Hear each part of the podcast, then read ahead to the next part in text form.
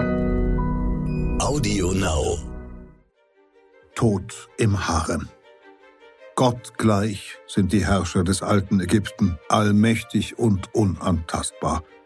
Doch um 1152 vor Christus wird Pharao Ramses III. Opfer eines brutalen Mordes. Und noch schlimmer, hinter dem Attentäter scheint eine Verschwörung zu stehen, die bis in die höchsten Kreise reicht.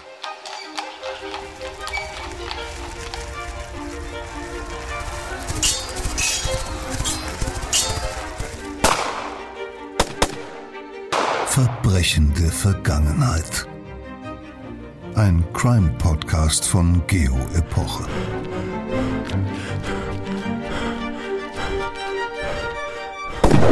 Hallo, herzlich willkommen bei Verbrechen der Vergangenheit. Mein Name ist Insa Bethke, ich bin Redakteurin bei Geopoche. In diesem Podcast schildern wir Kriminalfälle, die sich zum Teil vor Jahrhunderten oder gar Jahrtausenden zutrugen. Wir erzählen dabei aber nicht nur von den Taten selbst, sondern wir tauchen tief in die Zeit ein, in der sie sich jeweils zutrugen.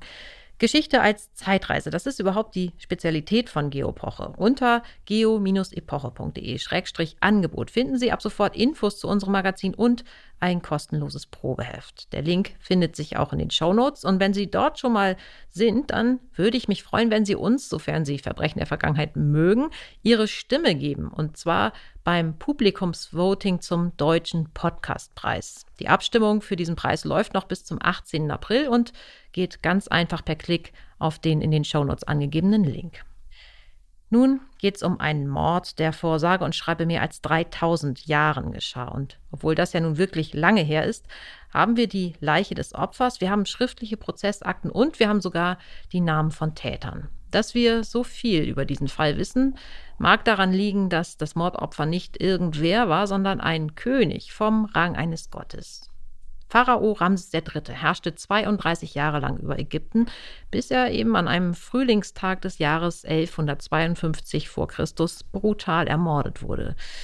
Wie Ägypten damals aussah und vor allem Theben, der Schauplatz dieses antiken Krimis, darüber spreche ich jetzt mit meiner Kollegin Dr. Anja Fries.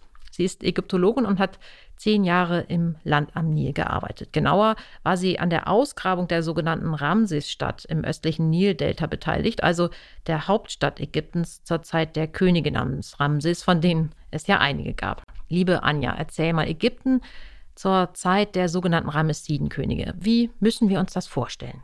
Zunächst einmal viel, viel größer als heute. Unter Kriegerkönigen wie Tutmosis I. und Tutmosis III. steigt es ab etwa 1500 vor Christus zur Großmacht im östlichen Mittelmeerraum auf, zur Zeit Ramses II. Das war nochmal genau wann oder in etwa wann? Das war im 13. Jahrhundert vor Christus, mhm. zur Zeit Ramses II. oder auch Ramses der Große genannt. Also erstreckt sich Ägypten ungefähr von der Höhe des heutigen Syrien bis weit in den Sudan. Das klingt nach einem gewaltigen Reich. Das ist wohl wahr. Doch nicht nur das. Aus den annektierten Gebieten fließen reiche Tribute in das Land am Nil. Der Handel floriert, die Beziehungen reichen weit. Von den Reichtümern lassen die Pharaonen riesige Tempel errichten. Einerseits, um sich dem Wohlwollen der Götter zu versichern. Andererseits, um sich selbst als Bewahrer der Weltordnung zu verewigen. Denn in der Vorstellung der alten Ägypter war genau das die oberste Pflicht der Pharaonen. Entsprechend bauen die Könige auch ihre Streitkräfte aus um das Land und seine Bewohner zu verteidigen. Ramses II. etwa baut eine von seinem Vater im Nildelta begründete Stadt zur neuen prachtvollen Kapitale Ägyptens aus und zum Armeestützpunkt, mhm. zu Pyramesse. Wörtlich übersetzt heißt das das Haus des Ramses oder eben die Ramsesstadt. Das ist die Stadt, an deren Ausgrabung du mitgewirkt hast. Ganz recht. Von ihrer Pracht künden auch altägyptische Texte, in denen es heißt, ich zitiere mal, mhm. Pyramesse mit schönen Fenstern und leuchtenden Gemächern aus Lapislazuli und Malachit, Hauptquartier deiner Streitwagentruppen, Musterungsplatz deiner Fußtruppen, Hafen deiner Schiffstruppen. Und tatsächlich haben wir damals unter anderem die Stallung der königlichen Streitwagenpferde freigelegt. Das waren regelrechte Paläste für Pferde mit himmelstürmenden Säulenhallen und farbig geschmückten Eingangsportalen. Das klingt ziemlich beeindruckend und nach großen Investitionen. Aber was hat das alles mit Ramses III., also dem Protagonisten und Mordopfer unserer Geschichte zu tun? Tatsächlich eine ganze Menge, denn schließlich besteigt Ramses III. nur eine Generation nach Ramses dem Großen den Thron. Und Ramses III. bewundert den Vorgänger. Er eifert ihm regelrecht nach in allem. Hast du ein Beispiel? Erstens, er benennt sich nach seinem Vorbild, als er 1183 vor Christus den Thron besteigt. Er gibt seinen Söhnen die gleichen Namen wie Ramses II. Und er benennt sogar seine höchsten Beamten um. Und er ist auch tatsächlich ein großer Feldherr. Es gibt zwei Kriege, in denen er sehr, sehr erfolgreich ist. Der erste, den fechtet er gegen die Libyer aus und gewinnt den zweiten gegen die sogenannten Seevölker. Das ist eine rätselhafte Völkerschar, die irgendwo aus dem Raum logischerweise Mittelmeer kommt, aber möglicherweise auch aus dem Raum Schwarzes Meer und unter deren Ansturm ganze Reiche kollabieren unter anderem das große, große Hittiterreich in Anatolien. Nicht aber Ägypten. Nicht aber Ägypten, weil Ramses III. sie abwehren kann. Und vielen Ägyptologen gilt er nicht zuletzt deswegen auch als letzter großer Pharao überhaupt. Und klar, er residiert in der Ramsesstadt, die auch damals immer noch Truppenstandort ist. Moment, dann steht sein Thron also nicht in Theben. Ganz recht, zumindest nicht die ersten 30 Jahre seiner Regierung. Theben, das heutige Luxor, ist zwar das Verwaltungszentrum Oberägyptens, aber im Hinblick auf das ganze Land eigentlich das religiöse Herz des Landes, also die Stadt der Götter und der hohe Priester. Hier ragen auf der Ostseite des Nil die großen Göttertempel in den Himmel, etwa der dem Reichsgott Amun-Ra und seiner göttlichen Gemahlin Mut und dem gemeinsamen Sohn Chons geweihte Tempelkomplex von Karnak oder auch der Luxor-Tempel auf der Westseite, das ist das Reich des Todes, da lassen sich die Pharaonen im Tal der Könige bestatten, also die Pharaonen des Neuen Reiches genauer gesagt. Hier ruhen die Gattinnen im Tal der Königin und die Höflinge, Beamte und Handwerker lassen ihre Gräber in die Felshänge davor schlagen. Also das sind die Hänge, die dann direkt das Niltal säumen. Mhm, aber trotz dieser großen religiösen Bedeutung war Theben ja auch eine ganz normale Stadt mit allem, was dazugehört. Ja, und zwar eine sehr lebendige. Die Heiligtümer der Götter überragen zwar die Lehmhäuser der Menschen, aber es gibt hier natürlich belebte Straßen, Gassen, Gärten, Teiche mit Fischen, mit Pergolen, ein Flusshafen mit Schiffen, Märkte, Magazine, Speicher, Werkstätten, mhm. also alles, was zu einer lebendigen Stadt gehört. Trubelig, mit vielen Menschen aus fernen Ländern auch, die über den Nil hierhin gereist sind, entweder aus dem Norden oder auch aus dem Süden. Drumherum liegen Felder, auf denen Bauern im Bewässerungsfeld Getreide anbauen. Mhm. Und wie gerät jetzt Ramses III. dorthin? Der Pharao besucht die Stadt über Jahrzehnte hinweg nur, um den Fortgang der Bauarbeiten an seinem Totentempel auf der Westseite des Nil zu begutachten oder auch um an den großen Götterfesten teilzunehmen, die hier jedes Jahr stattfinden. Man kennt den Totentempel Ramses III. unter seinem arabischen Namen Medinet Habu. Noch heute ragt der Bau am Westufer des Nil bei Luxor auf. Erklär doch noch mal bitte kurz, was ein Totentempel genau ist. Das sind ja unglaubliche Summen, die damals in Ägypten in solche Bauten fließen. Das ist ja nicht nur Ramses III., der da ordentlich investiert. Das stimmt. Nahezu alle Pharaonen des Neuen Reiches investieren in solche Totentempel, die von den alten Ägyptern Millionenjahrhaus genannt werden. Und darunter verstehen Ägyptologen eine Tempelform, in dem der Kult des verstorbenen Königs mit dem Kult des Gottes verschmilzt. Die Götter zu versorgen, gehört ja auch zu den großen, großen Pflichten der Pharaonen und zwar auch über den Tod hinaus. Die alten Ägypter glaubten ja an ein Leben nach dem Tod, doch für dieses Leben braucht es Versorgung mit allem, was man eben zum Leben braucht. Dazu gehört zum Beispiel auch Speis und Trank, also Grundnahrungsmittel wie Brot und Bier zum Beispiel, die geopfert werden. Vereinfacht gesagt profitieren von den Nahrungsmittelopfern in den Tempeln beide. Ein auf magische Weise partizipiert der Gott und der verstorbene König und eigentlich auch noch eine dritte Partei, nämlich die Priester, die die geopferten Speisen verzehren, nachdem der Gott und der Pharao eine ausreichende Zeit zur Verfügung gestellt bekommen haben, um sich daran zu bedienen. Mhm. Der Mord, um auf den jetzt nochmal zu kommen, über den wir gleich ja in der Geschichte noch mehr hören, findet doch aber im Palast Ramses III. in Theben statt und nicht in seinem Tempel, oder? So eindeutig ist das tatsächlich gar nicht zu sagen, denn der besagte Palast ist tatsächlich ein Teil des Tempels. Ah. In unserer Geschichte folgen wir der Rekonstruktion der Ereignisse der renommierten amerikanischen Ägyptologin Susan Redford, die sich eingehend mit dem Mord an Ramses III. beschäftigt hat. Ramses III. verlegt nach seinem 30. Thronjubiläum nämlich seine Residenz von der Ramsesstadt im Norden nach Theben im Süden. Und dabei bezieht er jenen Palast, der innerhalb der Umfassungsmauer von Medinet Habu liegt. Dort schlägt dann 1152 vor Christus wohl auch seine letzte Stunde. Genauer gesagt schlägt sie in den Haremsgemächern, die wie der Palast eben zum Tempel gehören. Aber mehr möchte ich über den Tathergang und die Lokalität eigentlich gerade gar nicht sagen. Vielleicht nur das eine. Es gibt auch Ägyptologen, die meinen, dass der Tempelpalast von Medinet Habu gar nicht als permanente Wohnstätte für den lebenden König gedacht war, sondern eher als Jenseitsresidenz für den König, also nur eine kultische Bedeutung hatte. Aber mh, hm, vielleicht schließt das eine das andere ja auch gar nicht aus. Und es ist ja auch nicht so entscheidend. Ein spannender Fall bleibt es allemal. Der Mord an Ramses III. wird damals aufgeklärt, das wissen wir sicher.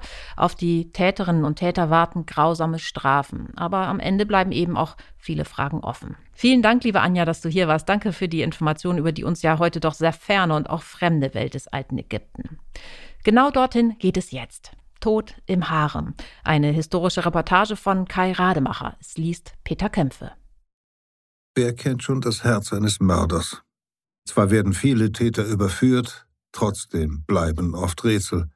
Welches Motiv trieb den Schuldigen? Verübte er seine Tat wirklich allein? Was mag er noch verbrochen haben? Und je länger ein Mord zurückliegt, desto dichter werden gemeinhin diese Schleier. Eine mehr als 3000 Jahre alte Bluttat, so möchte man denken, muss gar für immer mysteriös bleiben, doch ganz so ist es nicht. Denn neuerdings können Wissenschaftler etliche Details eines der spektakulärsten Attentate der Antike rekonstruieren. Einzelheiten jener Verschwörung, der Ramses III., der wohl letzte große Pharao der ägyptischen Geschichte, im Jahr 1152 vor Christus zum Opfer gefallen ist. Man kennt den Tag seines Endes, zumindest dessen altägyptisches Datum, den Ort, die Todeswunde, viele der Täter. Selbstverständlich wird trotzdem manche Vermutung nie mehr sein als eben dies, eine Vermutung. Vieles an dieser Bluttat in den höchsten Sphären pharaonischer Macht wird immer Mutmaßung bleiben, vieles nie mehr abschließend geklärt werden können. Und doch gibt es etliche Indizien, verfügen Ägyptologen und Archäologen über so reiche Kenntnisse jener fernen Zeiten, dass sich der Königsmord am Nil in etwa so wie im Folgenden geschildert zugetragen haben könnte. Im 32. Regierungsjahr, am 15. Tag des dritten Monats der Schemu-Jahreszeit, wie es ein ägyptischer Schreiber später notiert, nach unserem heutigen Kalender entspricht das einem Datum in der ersten Hälfte des Jahres 1152 v. Chr., wird das Verbrechen geschehen. Der letzte Tag im Leben Ramses III. ist vermutlich ein milder Frühlingstag. Er weiß nicht, dass er heute sterben wird, aber er weiß sehr wohl, dass Mörder auf ihn lauern könnten. Sein Palast am Westufer des Nil bei Theben, nur wenige Kilometer vom Tal der Könige, seit mehr als 300 Jahren die Begräbnisstätte der Pharaone des neuen Reiches entfernt, befindet sich innerhalb eines der gigantischsten Heiligtümer der gesamten Totenstadt, mehr als 200 mal 300 Meter groß ist, Shenemet Nehe, heute Medinet Habu genannt, von zwei Mauern umwallt, von denen die mächtigere 18 Meter hoch, turmbewehrt und 10 Meter dick ist. Im Osten und Westen ragen gewaltige Tore in den klaren Himmel. Die Mauern umfassen das gesamte Areal des Millionenjahrhauses, das Ramses III. hier zu Ehren des Reichsgottes Amun-Ra hat errichten lassen, um sich damit für alle Zeiten der Nähe des Gottes zu versichern. Sie umschließen ältere Heiligtümer, Gärten und Teiche, Quartiere der Priester, Wächter und Handwerker, Magazine, Getreidespeicher, vor allem aber das eigentliche Tempelhaus von Medinet Habu – und eben jenen Palast für den Herrscher und seine Familie. In einer Inschrift preist Ramses III. den gesamten Komplex als für die Ewigkeit errichtet. Reliefs feiern ihn als machtvollen Krieger, der seine Feinde an den Haaren packt und mit der Keule zum tödlichen Schlag ausholt, rühmen seine Schlachtensiege in schreckenerregenden Details. Auf einem sieht man einen ägyptischen Soldaten, der einem Libyer die Kehle durchschneidet. Der Thronsaal im Königspalast ist eine Halle, deren Decke von sechs baumgroßen Säulen getragen wird. Doch die Wege zur Wohnstadt des Herrschers bleiben beinahe unsichtbar. Der einzige Flur zu seinen Privatgemächern hinter einer Seitentür im Thronsaal durch die Säulen erst im letzten Moment zu erkennen. Die Treppen zum Fenster, von dem aus sich der Pharao den wenigen Auserwählten im ersten Innenhof des Tempelhauses zeigen kann, nachträglich so eng zugemauert, dass nicht einmal zwei Menschen nebeneinander die Stufen hochgehen könnten. Kein Zweifel, der Herrscher verbirgt sich in seinem Palast, erschwert den Zugang, schützt sich, aber wovor? Ein Pharao ist schon zu Lebzeiten ein Auserwählter, behütet von Amun-Ra, dem mächtigsten im ägyptischen Pantheon. Der Herrscher gilt als Garant für die kosmische und die irdische Ordnung. Die Hand gegen ihn zu erheben wäre nicht allein Hochverrat, sondern auch ein Frevel gegen die Götter. Wer würde so eine Untat wagen? An diesem Frühlingstag des Jahres 1152 vor Christus also schreitet Ramses der Dritte durch die Gärten zu den Frauengemächern. Der Harem, neuägyptisch Cheneret, Sperrbezirk von Medinet Habu, das sind Zimmer im zweiten und dritten Geschoss des Hohen Tors, dem zyklopenhaften Eingang im Osten des Tempelareals. Die Möbel hier sind aus Elfenbein und Zedernholz, Trinkschalen und Teller aus Gold und Silber. Über offene Balkone strömt ein kühlender Luftstrom herein, weit geht der Blick auf das Niltal und auf die Gärten, durch die der alternde Herrscher sich den Haremsdamen nähert, ein Mitsechziger in einem Land, in dem die meisten Menschen kaum die 50 erreichen, ein dicker Mann, in einem Imperium, in dem viele Untertanen vom Hunger dünn gezeichnet sind. Wächter öffnen ihm die Türen und schließen sie hinter ihm wieder mit Bolzen und Seilen von außen. Die Pforten lassen sich von innen nicht öffnen. Kein Chronist verzeichnet die Zahl der Haremsdamen, einige Dutzende. Die meisten sind jung, viele Abkömmlinge aus Adelsfamilien, andere Prinzessinnen aus fremden Ländern. Sie duften nach Mirre, Jasmin, Lotus und Weihrauch.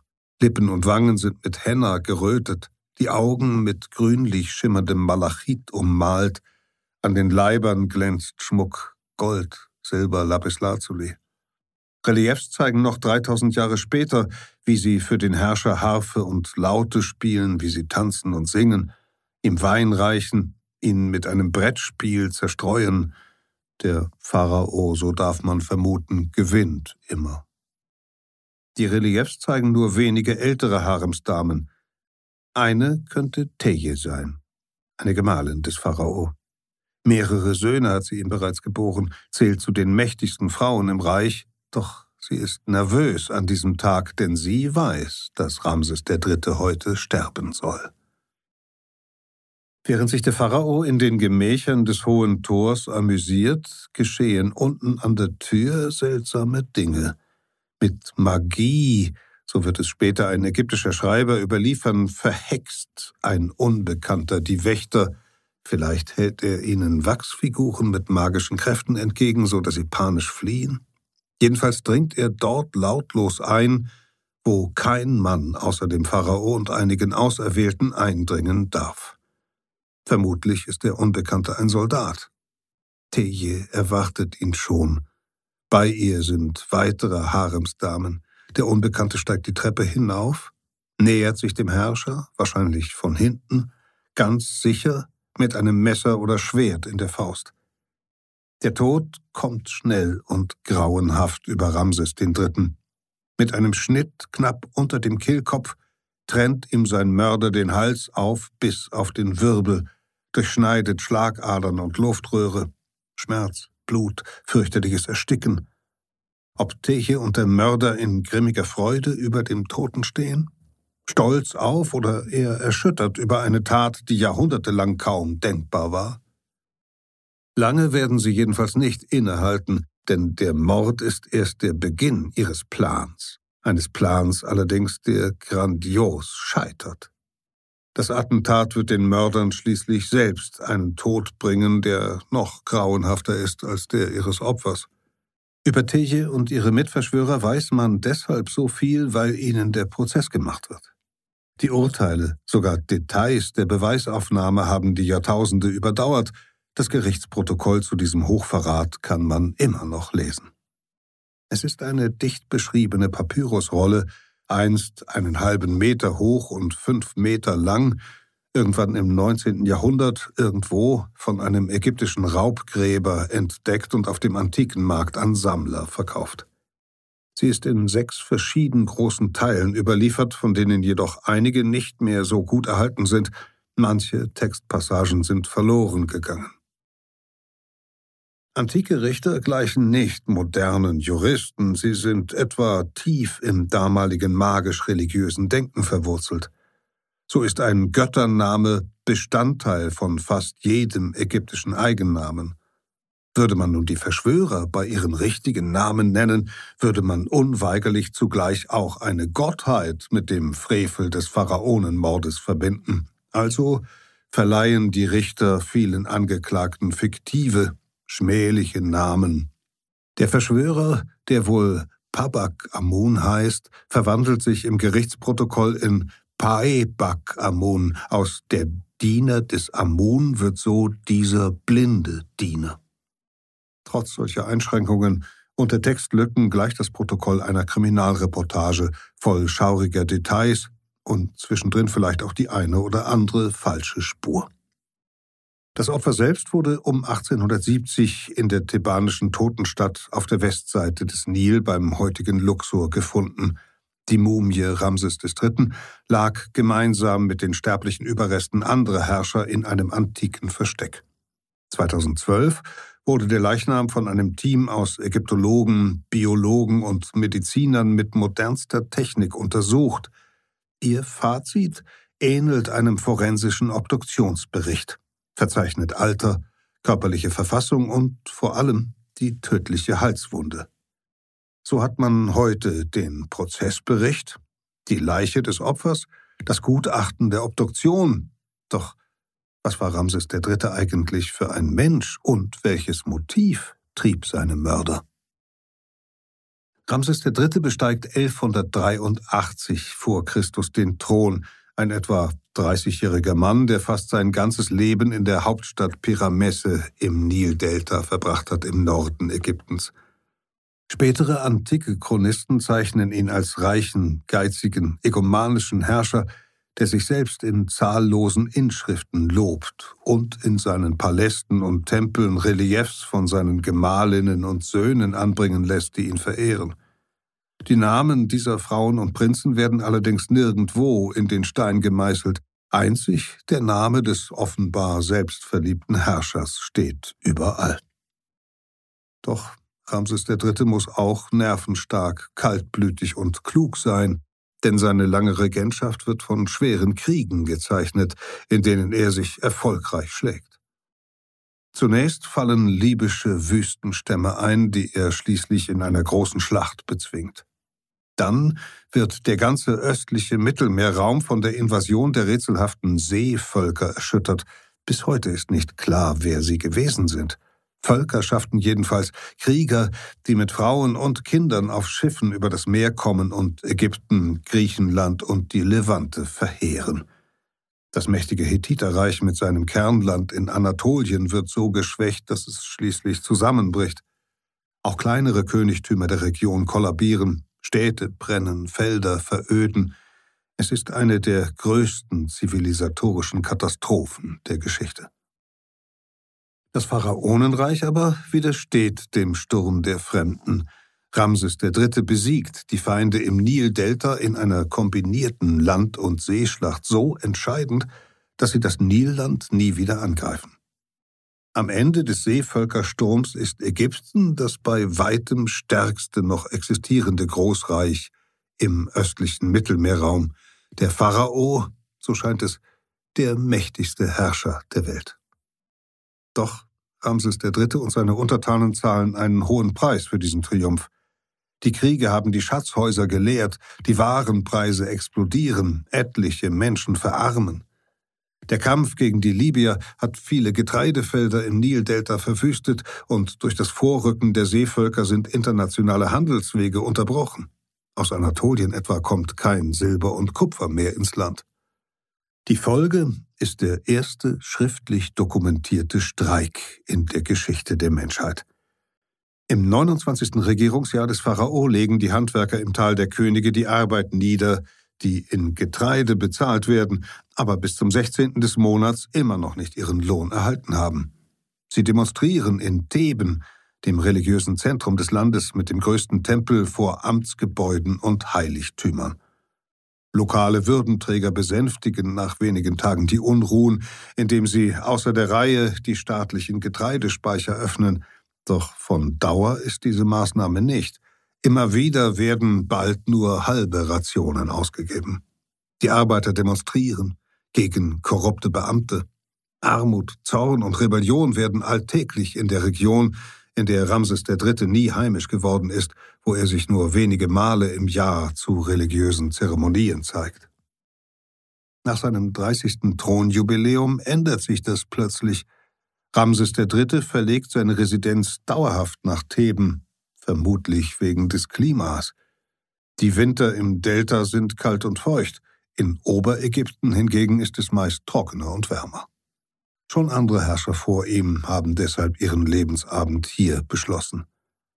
Ramses III. ist nun ein älterer, wohl kränklicher Mann.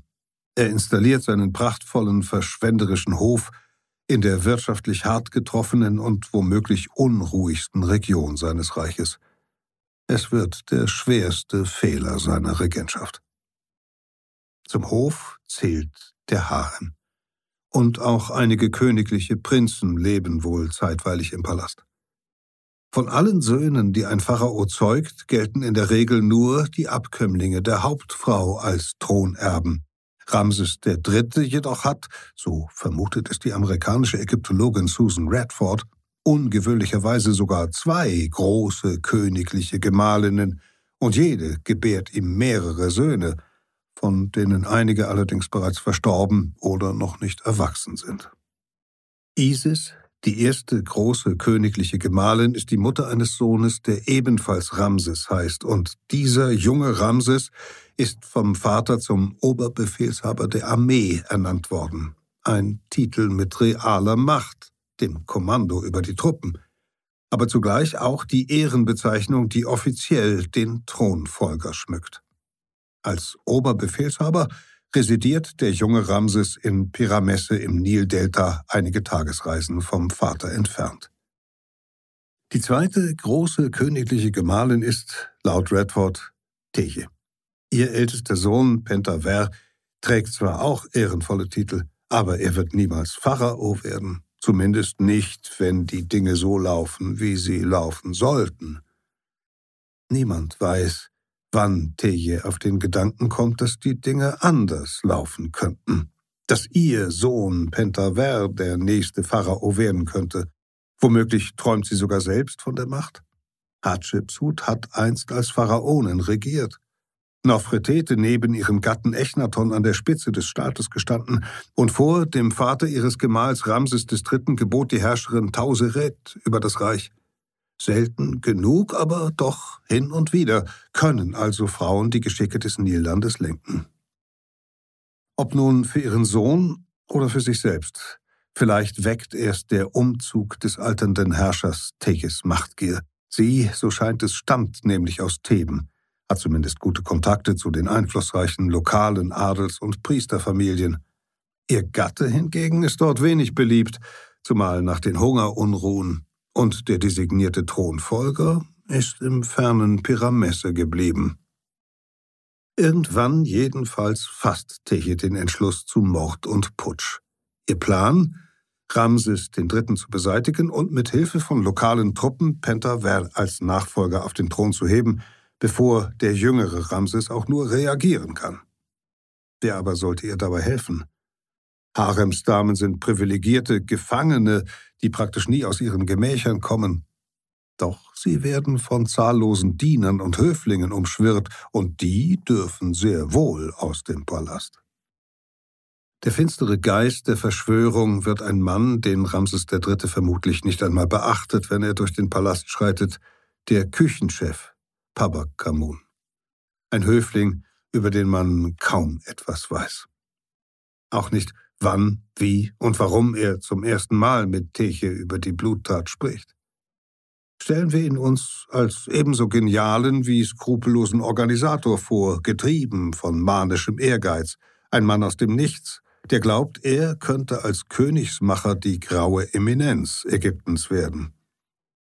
Pabakamun, der unter anderem Vorräte für die Küche verwaltet und deshalb regelmäßig Kontakt zur Außenwelt hat, weiß, dass die Verschwörer im Palast Verbündete jenseits der Mauern brauchen. Er weiht Höflinge ein, Diener, Schreiber, Mundschenke, Verwalter. Er besorgt falsche Passierscheine, offizielle Briefe, die bestätigen, dass ihr Träger für religiöse Zeremonien im Palast von Medinet Habu ein- und ausgehen darf. Die mit solchen Passierscheinen ausgestatteten Boten kontaktieren nun strategisch wichtige Männer außerhalb des Palastes. Die hochrangigen Militärs Pasai und Bonemwese machen mit. Pasai, ein General, kennt einige der Verschwörer seit Jahren, vor allem aber er kommandiert lokale Truppen in Theben. Bonemwese ist, nach dem Prozessprotokoll, bereits ein alter Mann. Doch er hat zuvor die Midjai befehligt, eine Art Polizeitruppe, deren Mitglieder sich aus schlagkräftigen nubischen Kämpfern rekrutieren. Die Soldaten der beiden Offiziere fühlen sich nach den langen Kriegen erschöpft, schlecht behandelt. Vermutlich sind auch sie wie die Arbeiter unterbezahlt. Bonemwese ist zudem der Bruder einer Haremsdame, die von Teje wie mehrere weitere Frauen ebenfalls eingeweiht wird. Pasai und Bonemwese sollen nach dem Königsmord den Palast und Theben militärisch besetzen und den gewaltsamen Wechsel absichern. Vermutlich wird auch ein waffengewandter Soldat als Mörder ausgewählt, möglicherweise gar ist Pasai selbst derjenige, der die Klinge führen wird, die Halsverletzung lässt auf einen erfahrenen Kämpfer oder Soldaten schließen. Boten weihen zudem Adelige und möglicherweise Arbeiter aus Theben ein. Sie sollen einen Aufstand anzetteln, um Verwirrung zu stiften. Und vielleicht auch, um einen Vorwand für Pasai und Bonemwese zu liefern, ihre Soldaten näher an den Palast zu verlegen. Der Küchenchef Pabakamun vertraut jedoch nicht allein auf Feuer und Schwert, er zieht einen Leibarzt hinzu, sowie einen Magier und zwei Schreiber, die in der Palastbibliothek magische Texte kopieren. Sie sollen mit Zauberei beim Mord helfen, ohne dass jemals so ganz klar würde, welche mysteriösen Rituale sie denn nun ausführen. Liest man heute den Prozessbericht, so werden neben Teye und Pentaver schließlich 34 Höflinge und Militärs sechs Ehefrauen von Verschwörern und eine unbekannte Zahl von Haremsdamen beschuldigt, eine schier unglaubliche Zahl für einen Mordkomplott. Vor allem bei den Haremsdamen stellt sich die Frage nach dem Motiv. Anders als Teje könnten sie beim Königsmord weder für sich noch ihre Kinder Macht gewinnen. Im Gegenteil, stirbt ihr Herr, ist ihr Schicksal ungewiss. Vielleicht ist Hass der einigende Beweggrund? Ramses III. wird von den Menschen, die ihn täglich sehen, möglicherweise so sehr verabscheut, dass sie für das Ende des ekomanischen Despoten alles riskieren. Und sie glauben wohl, dass Theben, ja das ganze Reich, diesen Hass teilt und deshalb den Mord als Akt der Befreiung akzeptieren wird. Wie organisieren die Verschwörer die Tat? Müssen wir uns heimliche Treffen vorstellen, mitten in der Nacht, in einem Winkel von Medinet Habu? In der Wüste, die gleich westlich des Tempels beginnt? Oder gibt es einen Kopf, Pabakamun womöglich, der die Fäden zieht und die Mittäter instruiert? Wie lange planen Teje und ihre Komplizen den Anschlag? Seit mehr als zwei Jahren? Seit der Pharao in Theben residiert? Niemand kann das heute mit Gewissheit sagen. Zumindest gehen Wochen, wenn nicht Monate dahin, während die Täter die Verschwörung vorbereiten. Der Pharao hält sich seit inzwischen 32 Jahren auf dem Thron. Kaum glaublich, dass ein so erfahrener Herrscher gar nichts von dem ahnt, was sich in seinem engsten Umfeld zusammenbraut. Irgendwann, so scheint es, lässt Ramses III. die Wege zu seinen Privatgemächern verbergen und enger mauern, und das sind nur die Maßnahmen, die Archäologen heute noch finden. Vielleicht hat er auch die Zahl der Wächter erhöht, schickt Spione los, entlässt Höflinge, die ihm nicht mehr zuverlässig scheinen. Als es dann aber losgeht, scheint er trotzdem hilflos zu sein. Theben. 29. Tag des zweiten Monats der Shemu-Jahreszeit, gut zwei Wochen vor dem Attentat. Jedes Unternehmen, das man an diesem Tag beginnt, so steht es in alten magisch-religiösen Kalendern, wird zu einem guten Ende kommen. Genau an diesem Tag streiken die Arbeiter wieder einmal, nur ziehen sie diesmal nicht zu den Büros der Beamten, sondern belagern den Palast. Von dieser Demonstration weiß man heute nur, weil sich ein Aufseher der Arbeiter kurze private Notizen dazu gemacht hat, die zufälligerweise die Zeiten überdauert haben. Die Unruhen dauern 48 Stunden an und es ist weder klar, wie sie enden, noch wie, ja, ob überhaupt Ramses III. darauf reagiert. Möglicherweise kann er nicht energisch handeln, denn es gibt keinen Hinweis darauf, dass die Soldaten von Pasais Truppe gegen die Unruhestifter vorgehen. Das folgt wohl auch Pabak Amuns Plan.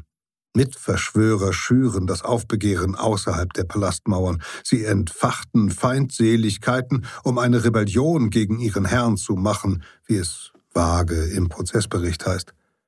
Das Volk, so kann man vermuten, wendet sich gegen seinen Herrscher. Der Palast gleicht einer belagerten Festung, und Ramses III. wagt es vielleicht gar nicht mehr, aus Theben zu fliehen und die lange Reise ins heimische Nildelta zu seinem ältesten Sohn anzutreten. 15. Tag im dritten Monat der Shemu-Jahreszeit, der Tag des Mordes. Während sich Ramses III. im Harem vergnügt, präsentiert sich ein Mann am äußeren Tor und zeigt einen der von Pabakamonen gefälschten Passierscheine. Die Soldaten lassen ihn ein, ohne ihn auch nur zu durchsuchen. Anschließend geht der Unbekannte zum Harem. Er kennt die Wege in Medinet Habu, kennt vermutlich auch die Treppen und Gemächer des Harems. Einige seiner Mitverschwörer sind Frauen und Männer, die seit Jahren hier leben und ihm jede Örtlichkeit beschreiben konnten. Der Mann nähert sich der verbotenen Pforte, der Tür, durch die zuvor der Pharao selbst in den Harem eingetreten ist. Die Wachen dort lassen ihn passieren. Später werden die Richter Magie erwähnen, die die Soldaten abschreckt und verhext, eine Wachsfigur, die die Gliedmaßen der Leute unnütz macht. Vielleicht ist aber auch gar keine Zauberei im Spiel. Später werden auch sechs Wächter angeklagt. Womöglich sind sie mit Teje im Bunde und warten schon auf den Mörder, um ihn einzulassen. Teje und die Haremsdamen werden dem Mörder vermutlich gezeigt haben, in welchem Gemach sich der Herrscher aufhält. Womöglich sorgen sie auch dafür, dass er abgelenkt ist, vielleicht gar schon trunken vom Wein. 2012 haben die Forscher an seiner Mumie jedenfalls außer der Halswunde keine weiteren Verletzungen oder Kampfspuren festgestellt – Außer einer Wunde am linken großen Zeh, wie er sich die zugezogen hat, bleibt vollkommen rätselhaft. Der Pharao wehrt sich offenbar nicht, als sein Mörder über ihn kommt. Was genau anschließend aus Sicht der Verschwörer geschehen soll und was tatsächlich geschieht, geht aus keiner antiken Quelle hervor. Vielleicht planen Teche und ihr Sohn Pentaver sich einfach vor dem Hofstaat, der Armee und dem Volk als neue Herrscher zu präsentieren und widerstandslos die Macht zu übernehmen. Vielleicht jedoch empören sich die Soldaten über den ungeheuren Frevel des Königsmordes. Sicher ist, dass die Verschwörer sich nur wenige Tage, womöglich nur Stunden behaupten, bevor sie wohl von Getreuen des ermordeten Herrschers oder des jüngeren Ramses festgenommen werden. Nur einer unter ihnen so deuten es die Prozessdokumente an, flieht und taucht für immer unter. Der älteste Königssohn eilt aus dem Delta nach Theben und wird dort zum rechtmäßigen Pharao Ramses IV. erhoben. Zu seinen ersten Taten zählt die Einberufung eines Hochverratsprozesses gegen Pabak Amun und die anderen. Er ernennt Höflinge und Offiziere zu Richtern. Den Angeklagten wird der Prozess gemacht, Wahrscheinlich sind sie da schon schwer gezeichnet von Schlägen und Folter. Das Urteil steht von Anfang an fest, doch das Verfahren ist, zumindest teilweise, ein öffentliches Spektakel. Das Volk darf viele der Missetäter bestaunen, außer etwa den Königssohn Pentaver. Ein Mann aus pharaonischer Familie und sei er auch ein Vatermörder, wird nicht vor dem Volk erniedrigt, sondern bekommt einen Geheimprozess. Teje und die Haremsdamen werden wohl in einem separaten, nicht überlieferten Verfahren angeklagt, vielleicht aber auch in aller Stille umgebracht. Der Tod wartet auf alle Verschwörer, und er wartet nicht lange, denn die Hinrichtung folgt direkt auf das Urteil. Pentaver und einige wenige Begünstigte dürfen sich selbst das Leben nehmen, die meisten anderen jedoch werden bei lebendigem Leibe und vor den Augen ihrer Familien verbrannt, ihre Asche wird in alle Winde zerstreut. Ihre Namen werden aus den Inschriften getilgt, ihre bereits zu Lebzeiten errichteten Grabmäler zerstört. Am Ende ist es, als hätte es die Verschwörer nie gegeben. Es ist eine Ironie der Geschichte, dass drei Jahrtausende später neben dem Mordopfer vielleicht auch einer der Mörder auf dem Untersuchungstisch der Wissenschaftler liegt. Im Versteck der Königsmumien fand sich auch der Leichnam eines etwa 20-jährigen Mannes.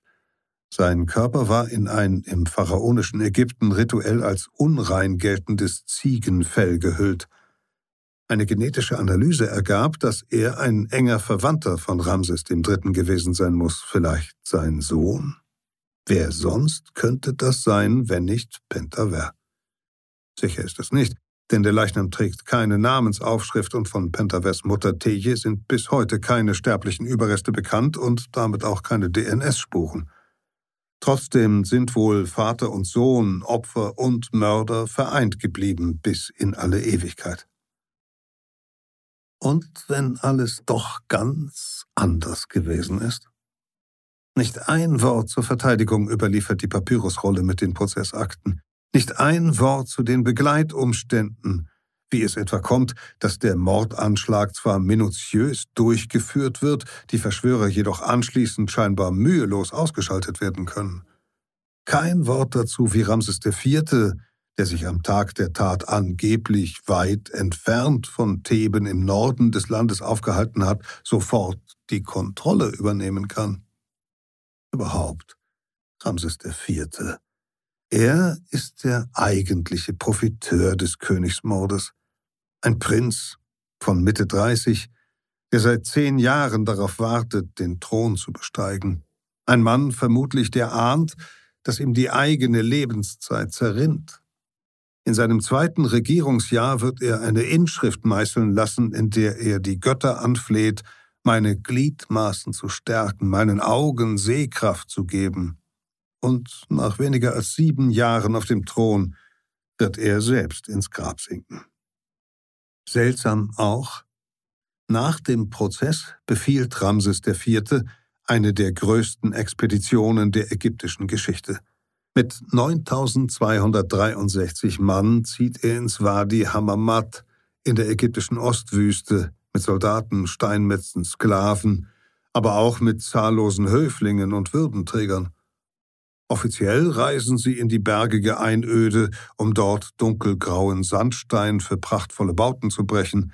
In der gesamten Regierungszeit von Ramses IV. wird jedoch kein einziges größeres Bauwerk errichtet. Was also geschieht wirklich in der Wüste? 900 Mann, so schreibt es der Pharao selbst in einer Inschrift, kehren von dieser Expedition nicht zurück.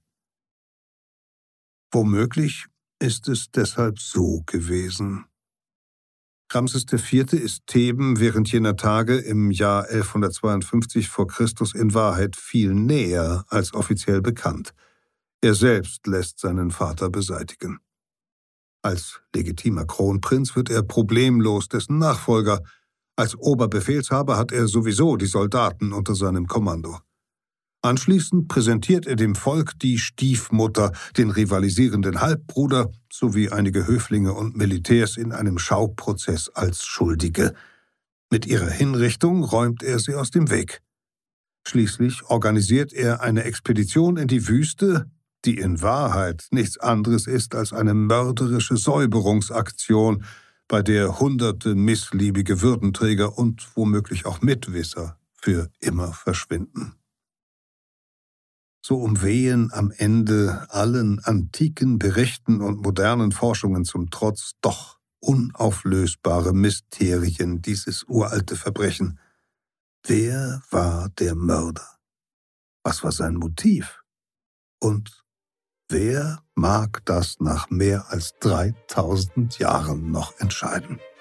Peter Kämpfe las Tod im Harem, eine Geschichte, die in der Geo-Epoche-Ausgabe Verbrechen der Vergangenheit erschienen ist. Mehr von Geo-Epoche finden Sie am Kiosk und in ausgewählten Buchhandlungen und natürlich auch im Netz unter geo-epoche.de erreichen Sie unser Digitalangebot Geo-Epoche Plus, wo Sie in mehr als 2000 historischen Reportagen stöbern und auch ganze Ausgaben lesen können. Hier geht es in zwei Wochen weiter mit einem sehr bitteren Thema, mit dem Verbrechen an den Stolen Generations in Australien. Zwischen 1910 und 1970 entführte der australische Staat Zehntausende Aborigine-Kinder aus ihren Familien, mit dem Ziel, das Erbe der Ureinwohner aus ihnen herauszuziehen. Audio Now.